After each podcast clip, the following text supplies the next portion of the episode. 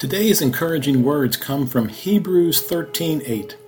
Jesus Christ is the same yesterday and today and forever.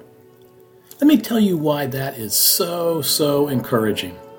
That means that the one who created you, the one who loves you, the one who cares deeply for you, the one who came to earth to be with you, the one who shows you how to live, how to thrive, how to serve, the one who suffered, bled, and died for you, the one who took all your sins, past, present, and future, on his bloody back, the one who paid your sin debt, the one who makes you righteous, holy, and clean before Almighty God, the one who sets you free to live vibrantly, contagiously, and energetically, the one who prepares a place for you in your eternal home. Yeah, that one. That one is Jesus Christ, the one who is the same yesterday, today, and forever. Friends, you are loved with an everlasting love.